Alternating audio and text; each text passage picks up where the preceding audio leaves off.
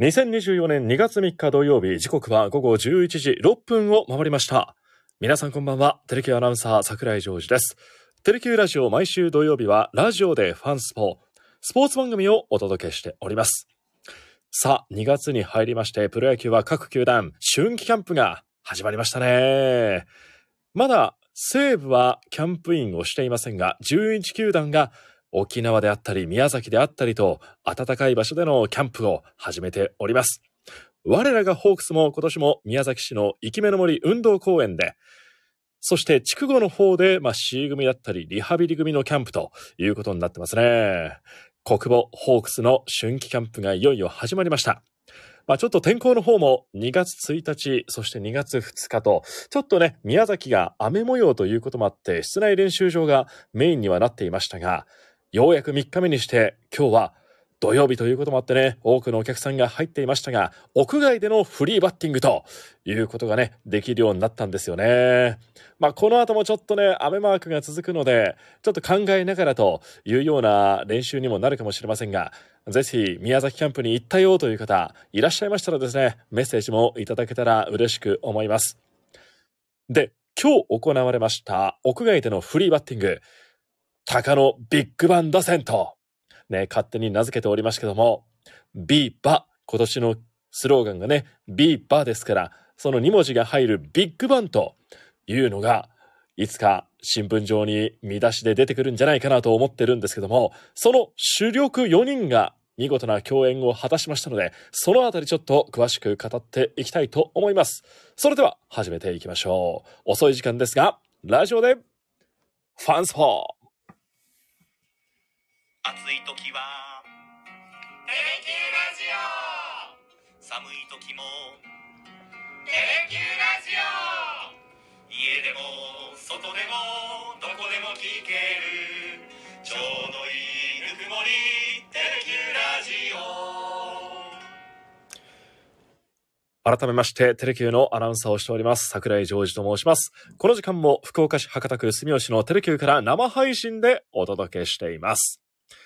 さあ、今日地上波のファンスポの方では、藤本前監督と国母新監督のスペシャル対談と言いますかね、宮崎からの生中継を交えてお伝えいたしました。えーご覧いただいた皆様どうもありがとうございました。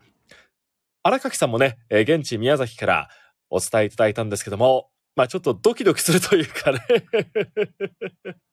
まあ、藤本さんと国母さんを見たら、恐縮してしまうというかね、えーそういう気持ちもわからんでもないですけども、まあ、鋼のメンタルで見事な進行役を務めてくださって、ね、テレキューらしさも出た今日のファンスポだったんじゃないかなと思います。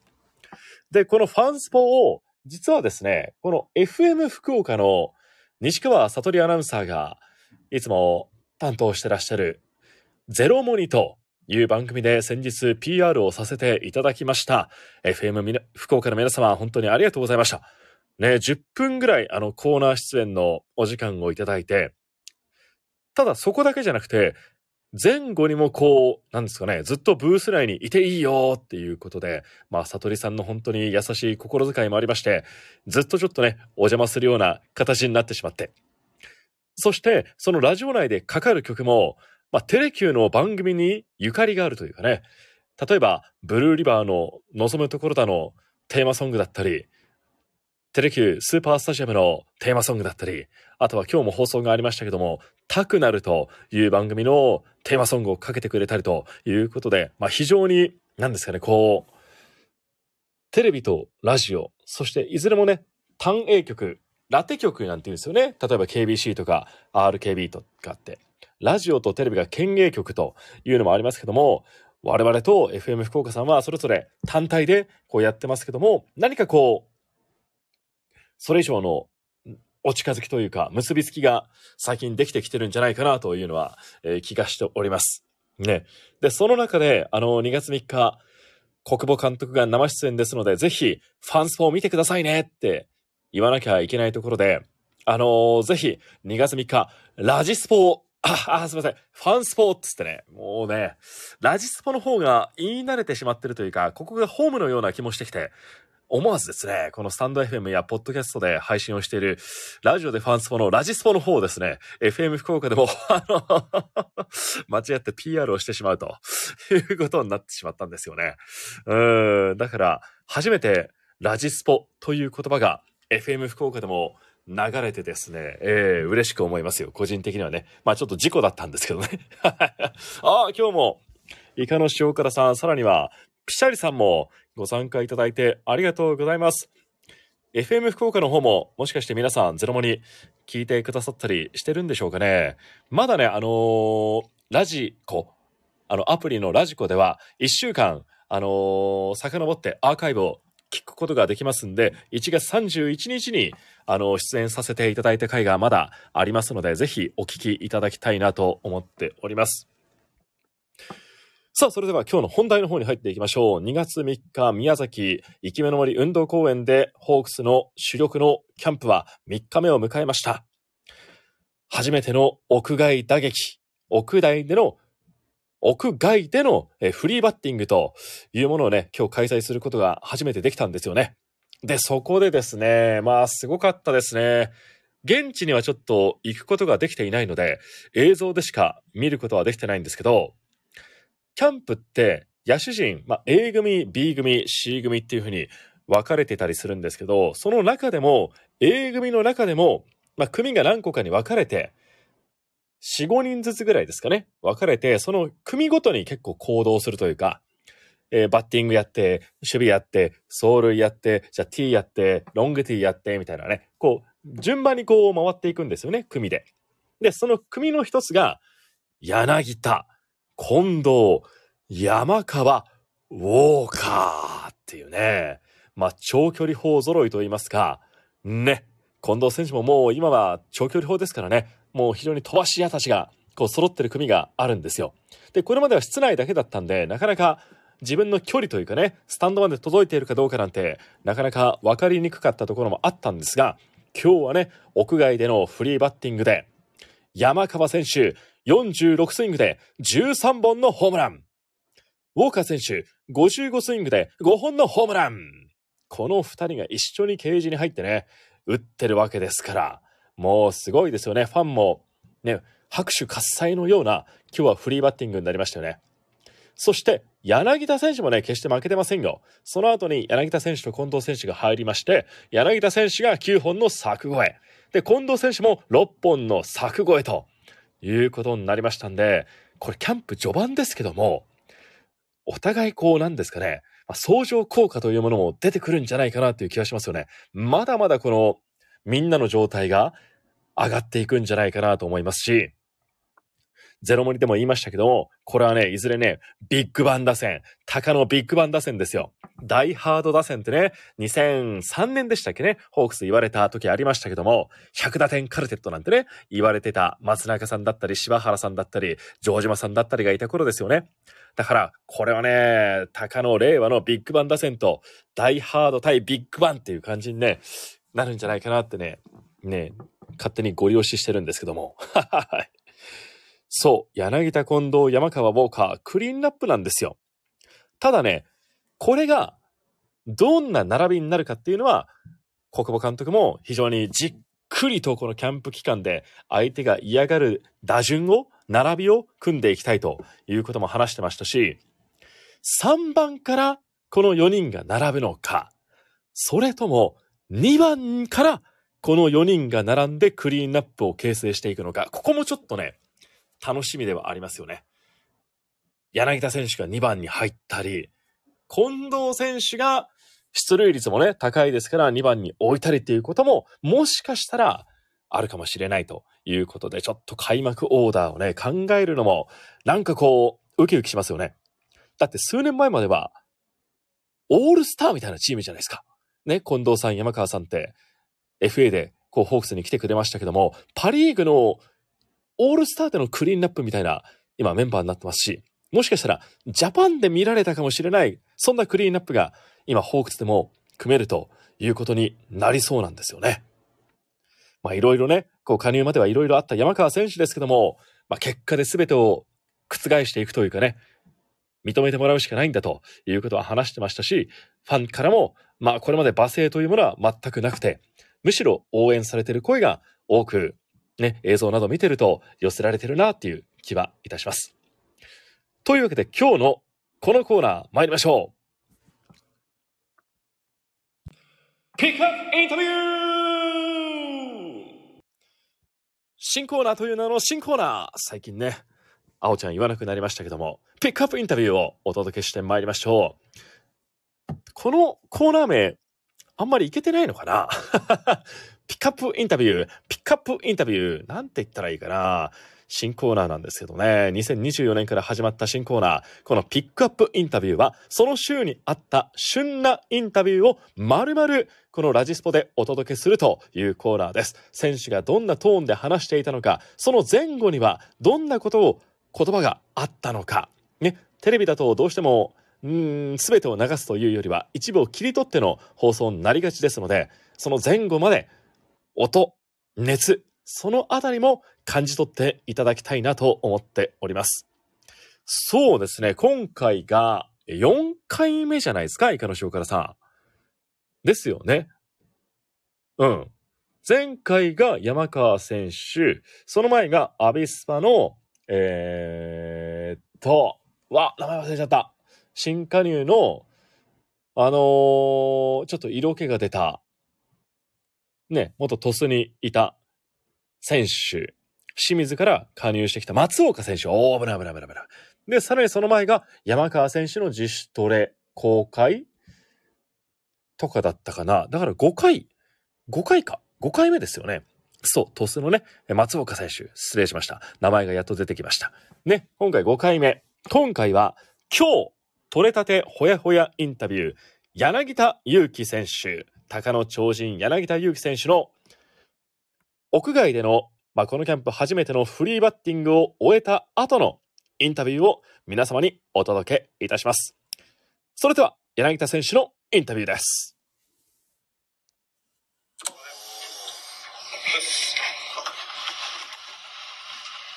えー、よろしいでしょうか？はい。じゃあ、柳田選手、よろしくお願いします。はいまあ、3日目という形ですが、はい、今回ちょっと初日からこのようにちょっとあのあったという形のキャンプでしたが、はい、まあ、この3日目を迎えられて、えー、ようやく外で、はい、という形がありました、はい。えー、気持ちとしてはどういう形でした？どういうどうだったでしょうか？気持ちは、はいまあ、外でやっと遊べるなみたいな感じです。はいまあ、外でのバッティング、まあ、昨日までは室内が主だったと思うんですけれども、はい、外でのバッティングをするっていう意味では、はい、どうだったかなと。やりきみましたね。はい。どういった点で力んだところがあったんでしょうか？やっぱりあの距離が分かるんで、えーまあ、そういうとこで、まあ、力みが出たんで、はいまあ、ここから練習してってよくしていきたいなと思います。今日、えっと、我々が、えっと、数えたところでは53、はい、えっと、スイング中、はい、9本の柵越えという形だったんですが、はい、まあ、手応えというかそういうところはあのご自身ではどういうふうに感じてますか？いや、まあ、先ほども言いましたけど、まあ、力んでちょっとダメやったんで、えーまあ、これから、はい、状態を上げていきたいなと思います。まあ、今日外でという形でようやくお客さんも入って、えー、柳田選手のもうえー、1スイング目から、えー、大きな歓声も湧いたと思いますが、まあ、お客さんの歓声そんなところはどういうふうに感じましたでしょうか？やっぱりプロ野球やなっていう、はい、感じです、はい、あのキャンプインの前で空港のところでは、はい、えー、あまり注目せずそっとしておいてくださいというような話もあったんですけど、その辺、まあ、そこは継続して、はい、変わらずそういう気持ちでいます、はい、その意図としてはどういう気持ちがあるんでしょうか？今マイペースに、はいえー、やっていきたいなと思ってます。えーと、バッティングだとロングティーでもかなり場外という形があったと思うんですけど、はい、そこら辺のなんか練習の意識というか点どういうふうなことを考えながら取り組まれてたんでしょうか？まあいろいろですね。はい。この球はこうやって打とうとかこの球はこうやって打とうみたいな。まあいろいろ一球一球試しながら、えー、いろいろ考えながらやってますいろいろなところは詳しくはちょっと。いや多分話し出したら時間かかるんでもうこんなもんで。はいお願いします。わかりました。えっとまあ同じ組でというかえっとバッティング終わった後山川選手やウォーカー選手とかも、はい、一緒にバッティングされてたと思いますが、はい。えー、お二人あのウォーカー選手山川選手のバッティングを見て、まあ、柳田選手も山川選手のちょっとスイングの真似というか塁上でやってたと思うんですけど見られててどういうふうな印象でしたか？半端じゃないです。はい。それは山川選手いや、AB も2人ともすごいです。はい。どういうところがすごいと感じられましたか？見たらわかるんじゃないですか。皆さん。はい。素晴らしいと思います。まあ、これはこれからキャンプとキャンプでもあのその2人も選手もそうですし、えー、いろいろ皆さんとやりながらというところはありますが、まあ、大川選手とかもコミュニケーションこの3日間のんなどんなコミュニケーション取られたりとかあったら教えていただければなと思うんですけど。もいやなんて呼ばれてるのとか。はい。まあそんなとこから。はい。それは何ていうお答えでした？AB です。はい。柳田さんもじゃあ AB っていうぐらい形で呼ぶ。イエスありがとうございます、はい、まだあ3日目ということで第1クールも途中ですけども、はい、まあ、このキャンプあのーはいまあ、来年今シーズン全試合出場というところが一つ目標というお話もあったと思いますがこのキャンプどういうテーマでどういうふうに過ごしていきたいかというところをお願いします。やっぱり1年長いので、えー、しっかりとした体づくりまあ自主トレから継続してえー、体作りっていうのがやっぱりメインになると思いますし、えー、しっかりパットも振って技術を上げながら、えー、体力もつけてっていう感じですかね。はい。最後ですが、まあ、もう一つの目標である、えー、3割30本盗塁っていうところに関しても、はい、えー、どういうふうな気持ちでこのキャンプ作っていきたいと思われてますでしょうか？でまあもちろん技術も大事ですけど体力も大事なので、まあ、その両方、えーまあ、怪我しない程度に、えー、しっかりと自分を高めていけたらいいなと思います。わかりましたまた長い期間になると思いますが頑張ってください。ありがとうございますすいません代表から以上ですはい。というわけで、今日のフリーバッティングを終えた直後の柳田悠岐選手のインタビューをお届けいたしました。半端ないということでね、山川選手とウォーカー選手のフリーバッティングについては、あの超人ギータも語っていました。そう、そしてピシャリさん、AB とエビなのか AB なのか、アダム・ウォーカー選手のことを選手の人たちは AB と呼んでるんですよね。はい。これどうしてなのか。ちょっとそのあたりはですね、あさって5日のフォークスプラスでもお届けしようかなと思っております。えこの前、ディレクターがですね、あの、ウォーカー選手の単独インタビューを申し込んでおりまして、え様々なことを聞くことができました。ほんとね、陽気で楽しい方だったんですよ。それをね、今までこのちょっと時間まで作ってたというか、構成を考えていましたので、ちょっと面白いものが出来上がりましたので、月曜日のホークスプラス5日は、ウォーカー選手について、えー、しっかりとお届けしようと思いますんでね、まだ出てない情報もね、いっぱいあったりするんで、髪型だけじゃなくて野球で目立ちたいということも話されていましたんで、えー、いろいろね、えー、ウォーカー選手の魅力をですね、深掘りした回になりますので、月曜日のホークスプラス、そう、ピシャリさん、ちょっとね、引っ張っちゃってすいませんね。うん、ヒントはね、日本食が好きということに関係するとか、しないとか。ぜひ見ていただけたら嬉しく思いますよ。ね。